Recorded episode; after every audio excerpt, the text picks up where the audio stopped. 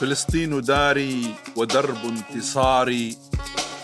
تظل بلادي هوى في فؤادي ولحنا أبيا على شفتي.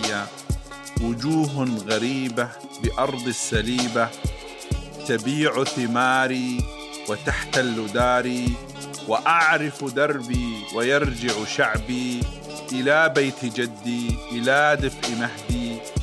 فلسطين داري ودرب انتصاري. أهلا ومرحبا بكم في بودكاست السردية صفر. معي أنا محجوب الزويري.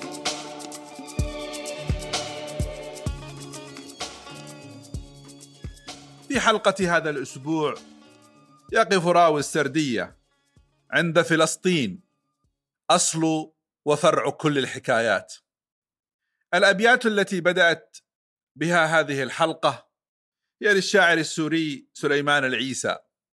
ملايين الأطفال أنشدوها لأعوام وعقود ولشدة إعجابهم بها وللطريقة التي وضعت فيها في الكتب المدرسية فقد كان دائما يلتصق اسم الشاعر بالقصيدة وهي أقرب إلى أن تكون أنشودة وليست بمعنى الشعر. لكن تأثيرها العميق بقي في ذاكرة الملايين من أولئك الذين درسوا وحفظوا هذه الأنشودة بكل ما تحويه من معان عميقة وبكل ما تذكر به من أهمية فلسطين. فلسطين سمها قضية سمها قضية شعب أو قضية أرض أو قضية وعي أو قيمة تاريخية أو هوية هي كل ذلك. هي كل ذلك وأكثر. هي الوعي حين يدلهم الجهل. هي مؤشر الفطرة السليمة حين تفسد كل فطرة. هي بوصلة الحر حين يكثر العبيد. هي مؤشر النهوض حين ينتكس كل شيء وحين يميل كل الناس إلى أن يكونوا في مربع التابعين. الذين لا يعرفون إلا أن يكونوا من الدهماء. هي شمس الفجر حين تزيد ظلمة الليل. المتدثر بها يناله دفء الفطرة ومن تجرد منها لن يدفئه كل صوف وقطن الأرض. المؤمن بها وصدقيتها أينما حل مكانا وزمانا إنما يحافظ ويحفظ فطرته من كل سوء. والمتجاهل لها خارج على فطرته السوية قبل كل شيء. هي الكاشفة وهي الفاضحة في الجغرافيا والتاريخ. هي التي تصلح أن تكون مكان ورق الكربون لتكشف الحقيقيه من الزيف. فلسطين هي كل ذلك وأكثر. لو لم تكن كل ذلك لما حاول الكثيرون أن يقتربوا منها يستفيدوا منها يوظفوها لتحقيق مصالح ضيقة. لو لم تكن بكل هذه الأهمية وبكل هذه العظمة لما أثارت ملايين البشر عبر هذه الأرض. لست بحاجة أن تكون فقط منتميا لقرية أو مدينة في فلسطين. لتتحدث عن القضية وأحقيتها وعدالتها. المسألة ببساطة كم أنت قريب من إنسانيتك؟ كم هي الفطرة لدى ذلك الإنسان سليمة ومعافاة وغير ملوثة؟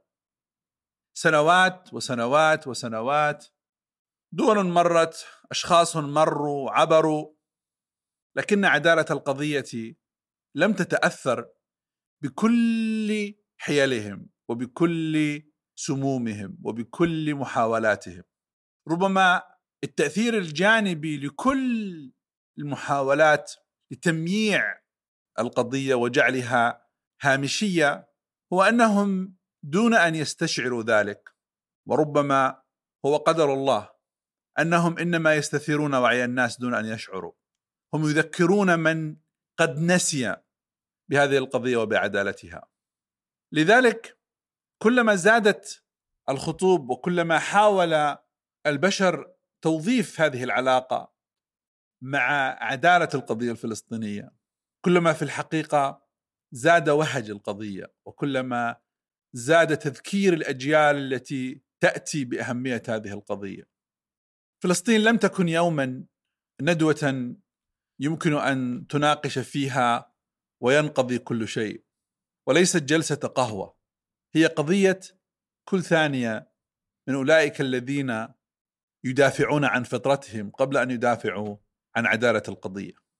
وبعيدا عن ألاعيب السياسة والدبلوماسية المختلفة بلغة العصر فإنها أم القضايا هي الكاشفة للبشر والكاشفة عن نوايا البشر والكاشفة عن الحقيقي من المصطنع الحقيقي من الذي يساوم على شيء لا يمتلكه. فلسطين ستبقى رغم كل ما يفعله أهل الكيد وستبقى قضية عادلة. عبر عبرها ملايين البشر وتحامل عليها ملايين البشر وزيف وعي ملايين البشر لكنها بقيت وستبقى قضية عادلة. الإيمان بعدالتها هو تكريم لأولئك الذين يشعرون بذلك. ويكفي أنها ذكرها الله عز وجل حين ذكر المسجد الأقصى في سورة الإسراء. هنالك أشياء كثيرة على هذه الأرض تستحق الحياة. ذلك ما قاله محمود درويش. على هذه الأرض ما يستحق الحياة. على هذه الأرض سيدة الأرض. أم البدايات أم النهايات. كانت تسمى فلسطين صارت تسمى فلسطين وأضيف وستبقى فلسطين. على أمل اللقاء بكم في الحلقة القادمة. أطيب أمنيات الخير لكم وحفظ الله الجميع.